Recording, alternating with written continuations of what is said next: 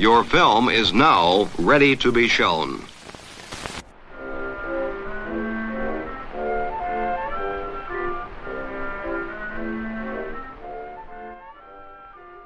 Good morning. I'm Justin Hendrix, editor of Tech Policy Press, a nonprofit media and community venture intended to provoke new ideas, debate, and discussion at the intersection of technology and democracy.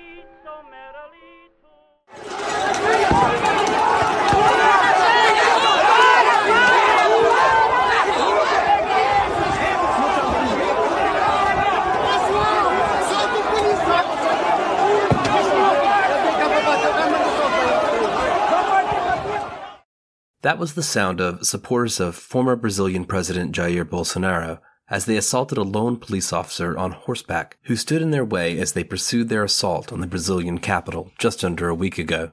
In this video, one of thousands posted to social media, the protesters are seen attacking the officer with sticks and flagpoles, and they even beat his horse.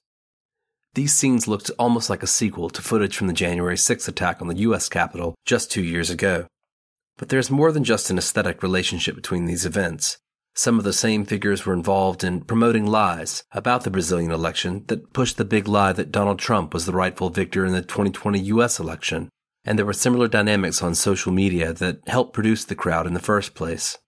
To learn more about the connection between US and Brazilian election disinformation, as well as how the attack on Brazil's capital may spur regulation of the tech firms there, I spoke with a prominent Brazilian journalist who's been covering these issues for years.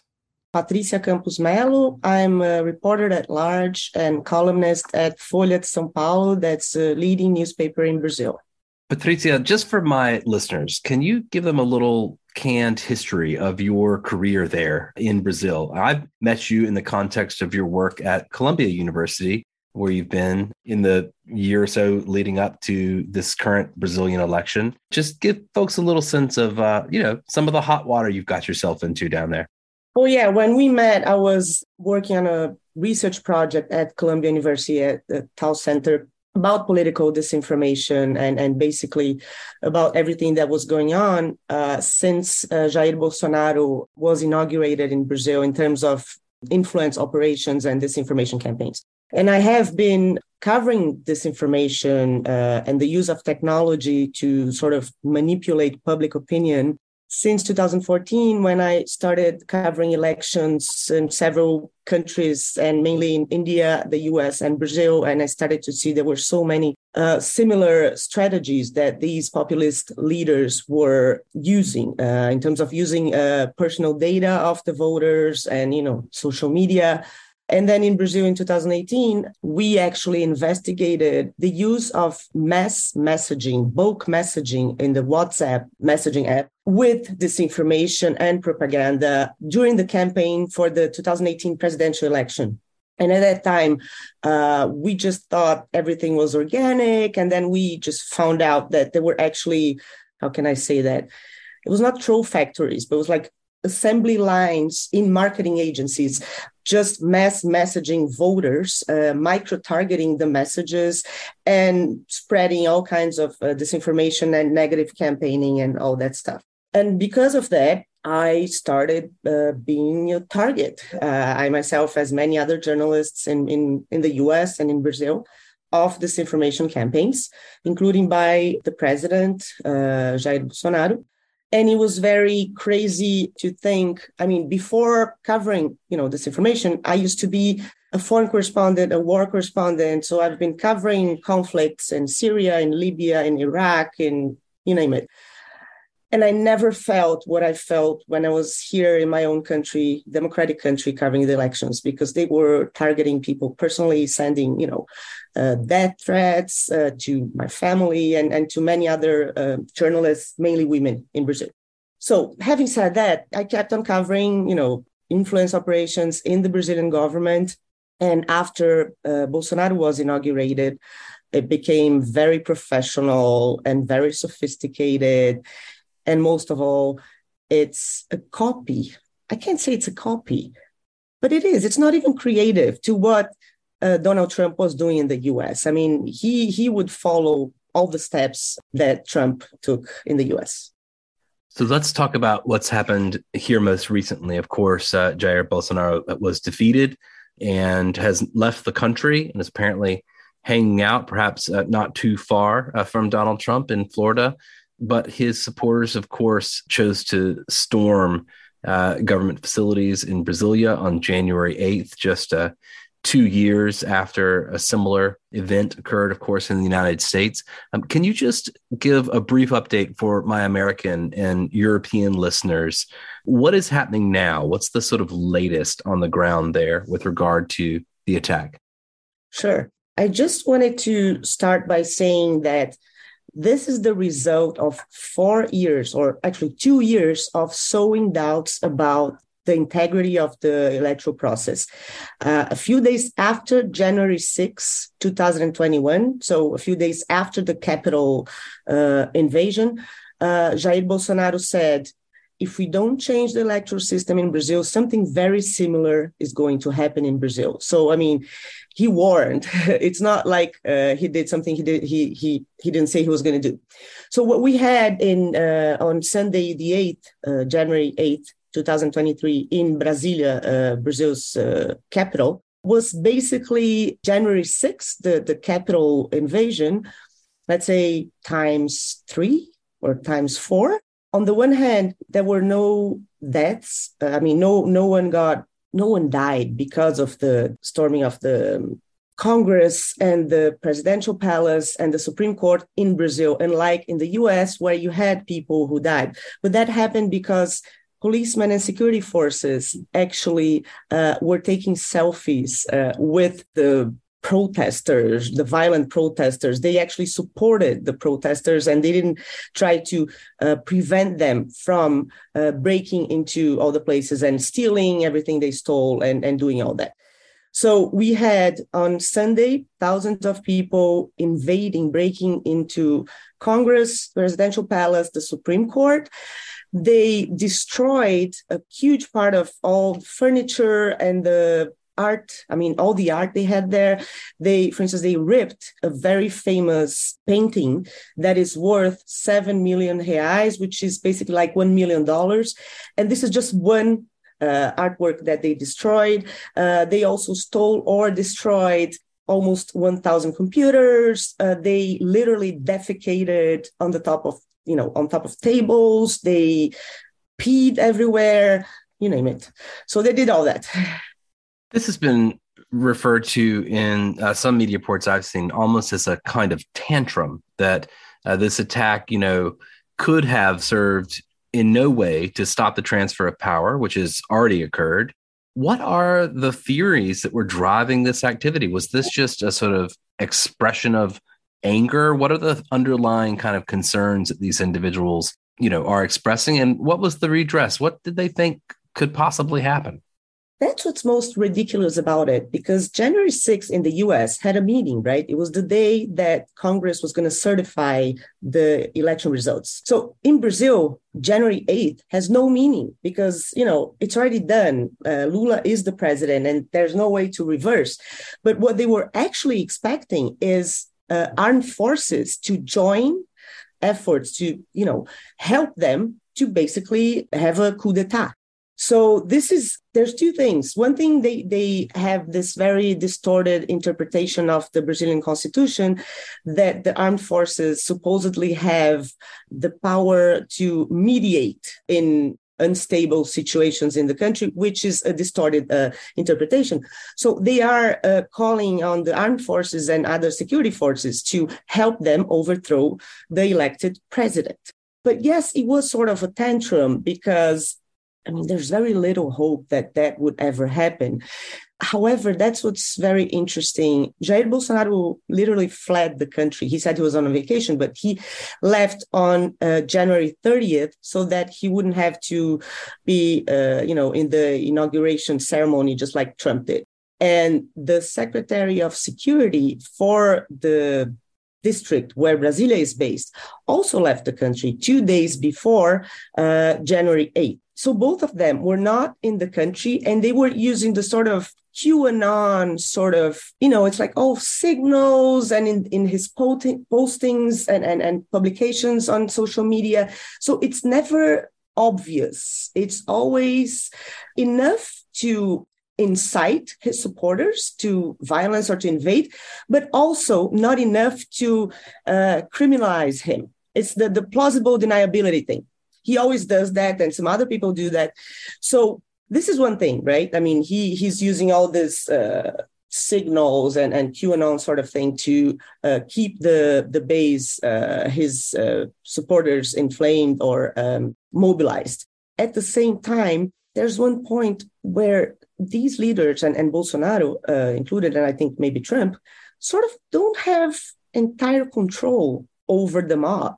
Uh, so I, I, understand because it's really very bad to uh, Bolsonaro politically what happened on January 8th. There's nothing good that can come out of it.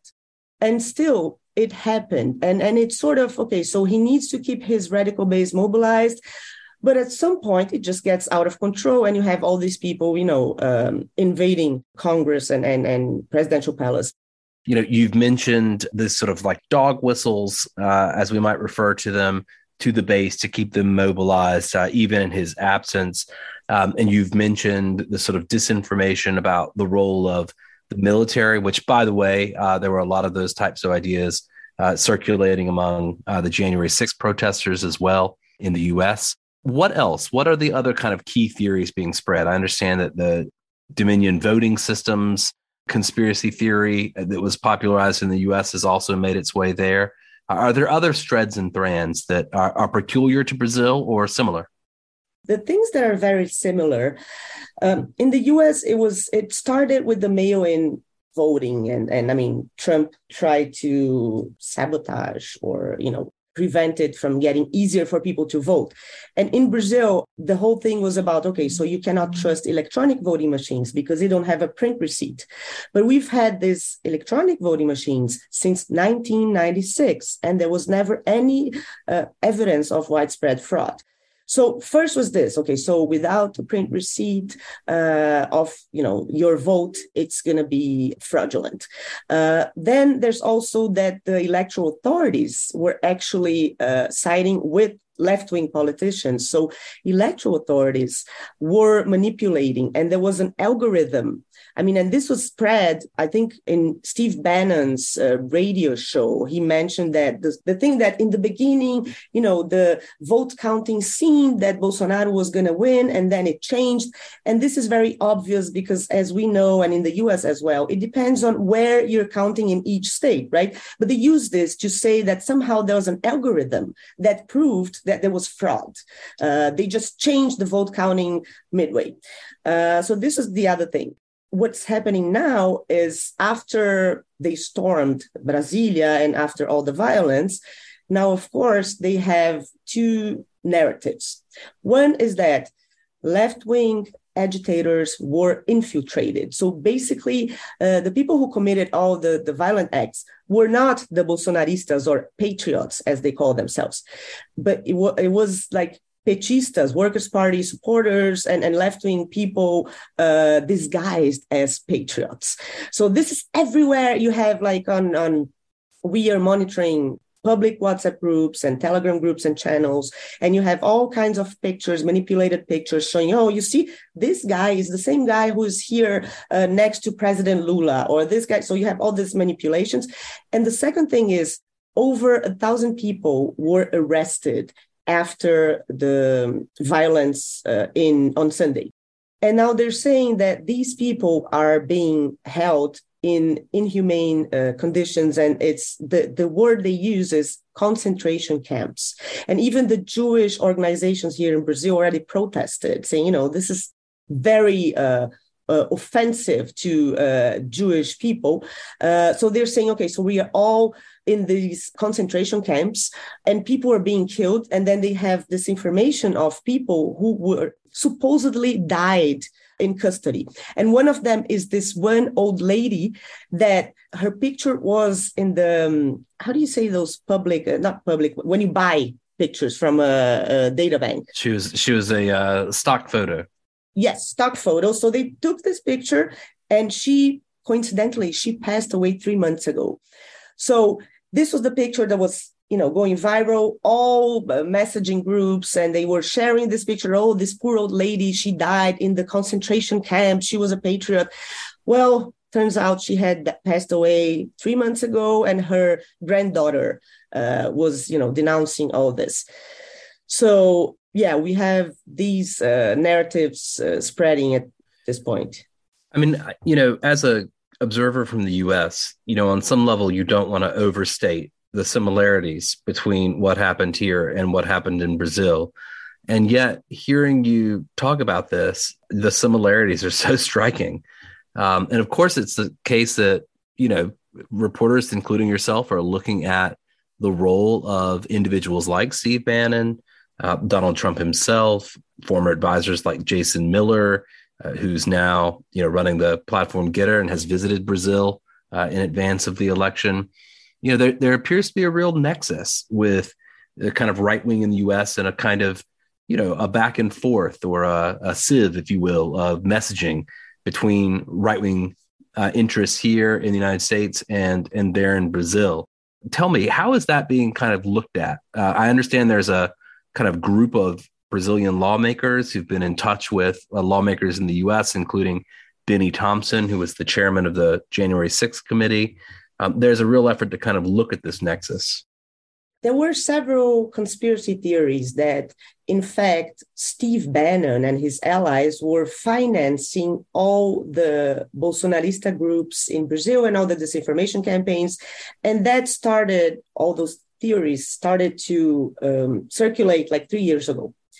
But what is not a conspiracy theory is that they are emulating uh, what was done in the US and they are communicating often, very frequently, with Steve Bannon, uh, with Jason Miller, uh, and with other uh, Trump allies about strategies, communication strategies. So if you followed, uh, and we did, Steve Bannon's uh, radio show, and also some uh, appearances by um, some reporters who used to be with Project Veritas. They were just saying everything and, and describing, you know, so this is what's happening. And you have people who are protesting. Uh, I mean, they were contributing to the narrative and, and basically giving it's not giving guidelines, but reinforcing this narrative. And of course, there were several meetings. Uh, one was before, right before, actually, right after the election or before the election, not sure now.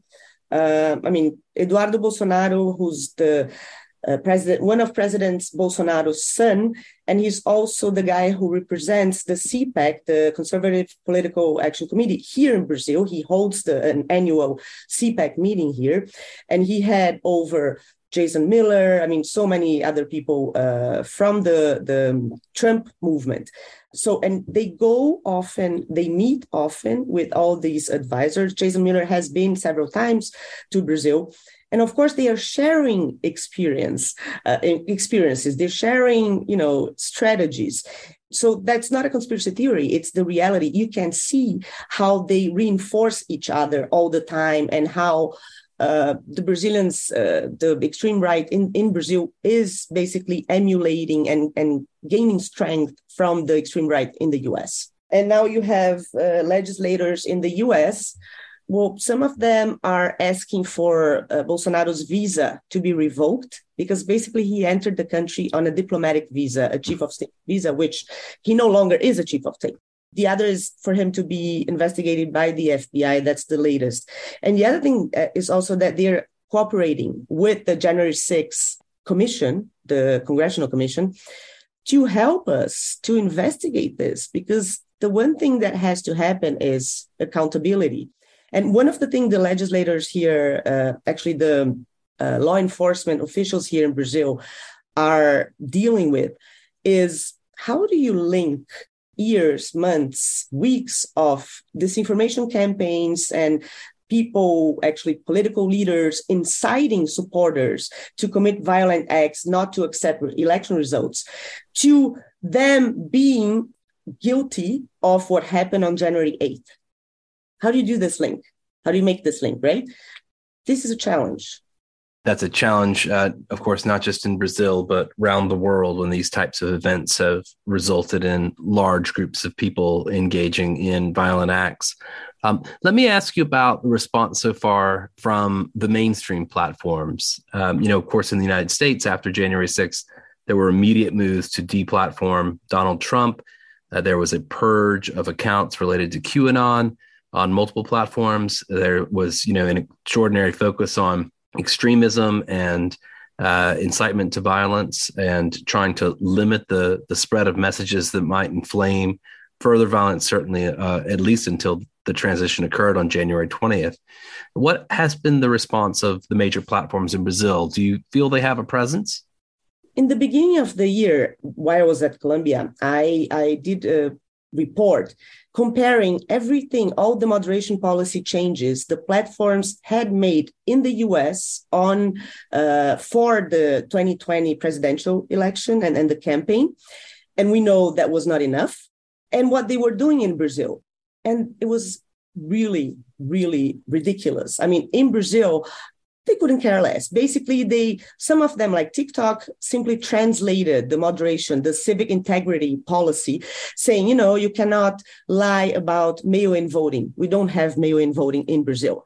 Or youtube had rules about okay uh, they were going to remove or downgrade uh, videos that had false allegations about the US elections or the German presidential election, 2021 presidential elections, but not the Brazilian elections, the 2014 and 2018, which were being used as part of the narrative, saying, okay, so these were already rigged. Uh, so they weren't doing anything. Also, like Google. Uh, Google had the transparency report that they have. It's like the, the ad library, the Facebook ad library in so many countries but not in Brazil. So we could not follow, okay, so who's spending money on ads? Who's paying for those ads? So they only they started having uh, the ad the um, transparency report in Brazil, like all with details and complete, in June 2022. I mean, in the middle of the campaign. So basically, and then so the civil society and electoral authorities uh, put pressure on them, and it got a little better you know, YouTube finally in August started removing content and videos, you know, with false allegations about fraud in the 2018 and 2014 elections. And then Meta finally, I think right after yes, in the beginning of November, right after the second round, Meta started to remove allegations. I mean, people calling for a coup d'etat or military intervention. So they were removing this. YouTube was not doing that. So unless you had like a very obvious call for violence, you can have you know all your videos up saying yeah it was you know it was not fair and now we need the military so this is all i mean if you go you log into youtube it's all there so so far as a direct consequence of january 8th what has happened is meta has started to remove publications inciting violence or uh, related to January 8th or any sort of, you know, calling for a coup d'etat. YouTube did not change its policy at all. Uh, I mean, last time they changed its policy officially, I think, was in August 2022 when they finally started to remove false allegations about 2014 elections. And, and now, I mean, of course, since we have official results of the 2022, false allegations about the 2022 elections are also removed. But they're not doing anything about all this content that is circulating, asking, for instance, for new protests or for people people are now calling uh, like the, the hardcore Bolsonaro supporters for a general strike in Brazil, you know, like stop everything. So the truck drivers stop. And this is circulating uh, on social media. And this is not being dealt with. I mean, the, the social media, the platforms are not doing anything about it. And the other thing is they just destroyed or damaged power uh, transmission towers. Also, they're not doing anything about this, or uh, fuel refineries, they're also calling, not doing anything about this. The only thing that they had to do, electoral authorities in Brazil, they've been very, it's controversial.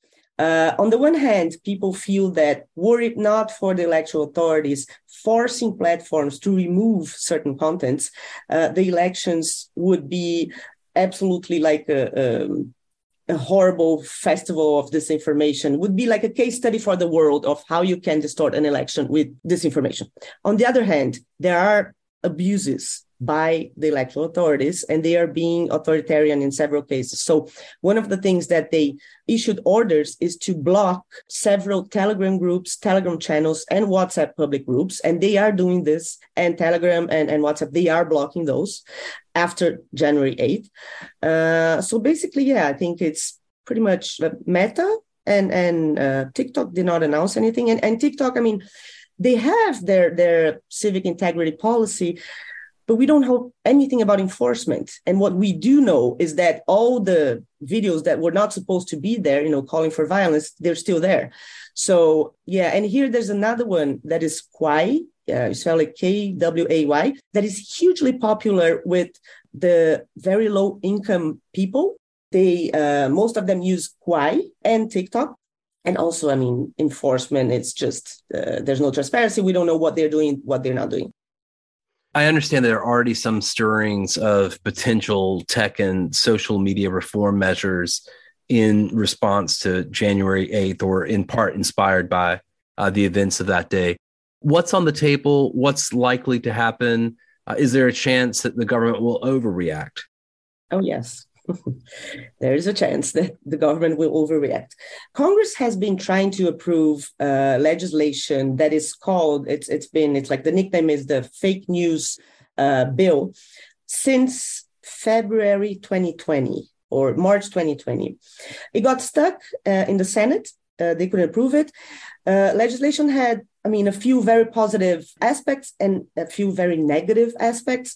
Among them, it would give immunity to office holders uh, to moderation policy, a bit similar to the Florida and the, the Texas legislation that you guys have. So now the new government has a very different view. I mean, they're both uh, the Bolsonaro government, extreme right, and the PT government, center left. They all think that has, there has to be regulation.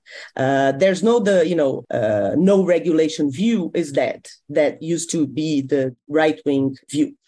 So the new government, they're doing several things at the same time. One, they have a new secretary for digital policies that is going to suggest policy changes, reforms. And I understand they're going to work together with Congress to propose uh, new legislation because, as it is, we do not have legislation. I mean, the only thing we have is our um, Marco Civil da Internet, civil mark of the Internet from 2014, which is partly inspired by Section 230 of the Decency in Communications Act it's it's partly it doesn't have the good samaritan part. Uh, but that's the only thing. So as in the us uh, we are discussing how to increase the liability of the internet platforms. So uh, one of the things they're discussing is uh, legislation inspired in the digital services act and the digital markets act which would be a very good thing because it's something that is being tested and not something that they're just creating out of nothing like the previous legislation which there was a big danger that we would end up with you know singapore malaysia laws that actually criminalize regular people using the internet. So if they do indeed get inspired and, and, and get some I mean, guidance for, from the European legislation, which is the same thing as they did with our uh, privacy legislation. They got lots of stuff from the GDPR. I am positive that we are going to have regulation this year. And I think platforms I and mean, people I speak to, the policy people, they know, you know, you can't avoid regulation anymore. So now the thing is, what kind of regulation? And and and there's this danger that among the public uh, pressure and, and, and public opinion that, you know, against those hooligans and, and violence, you might end up with dangerous piece of regulation, I think. I hope not.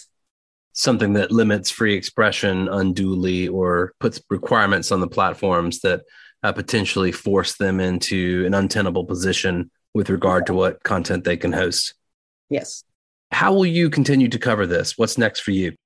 Well, I'm going to be covering regulation and the way, I mean, I have been covering the fake news bill since 2020. This is something I'm going to keep on doing. And now that there's this specific secretary part of government that is going to be dealing with this, with regulation and with enforcement of uh, moderation policy.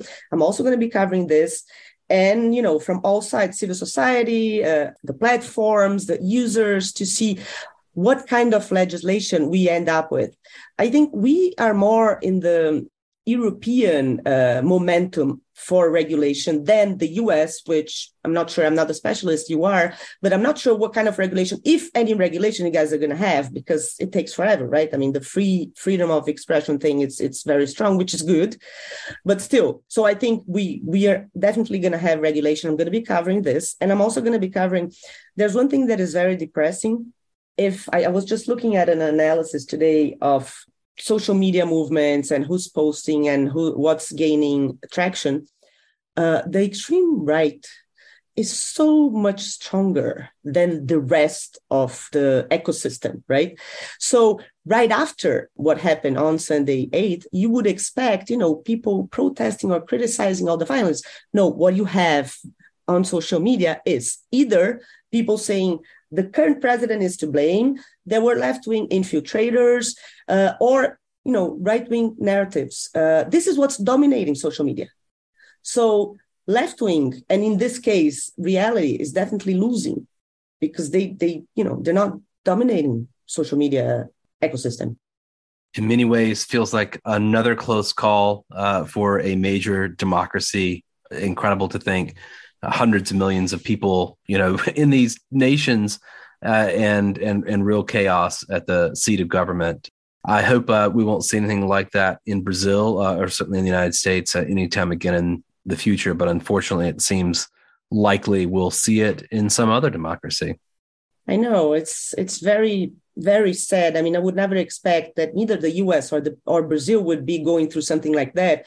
And what's even scariest is that after everything that happened on Sunday 8th, people are saying that the people who destroyed Congress and presidential palace, they are the victims and they are now in concentration camps. And this is the narrative that dominates social media. I mean, how to what extent can you distort reality? That's that's very scary. Patricia, thank you so much for speaking to me about this today. Thank you. Thank you.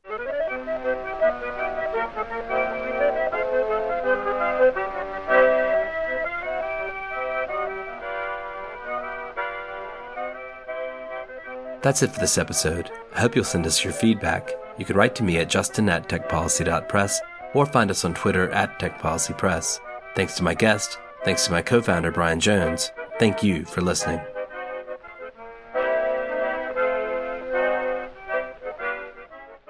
Tech Policy Press.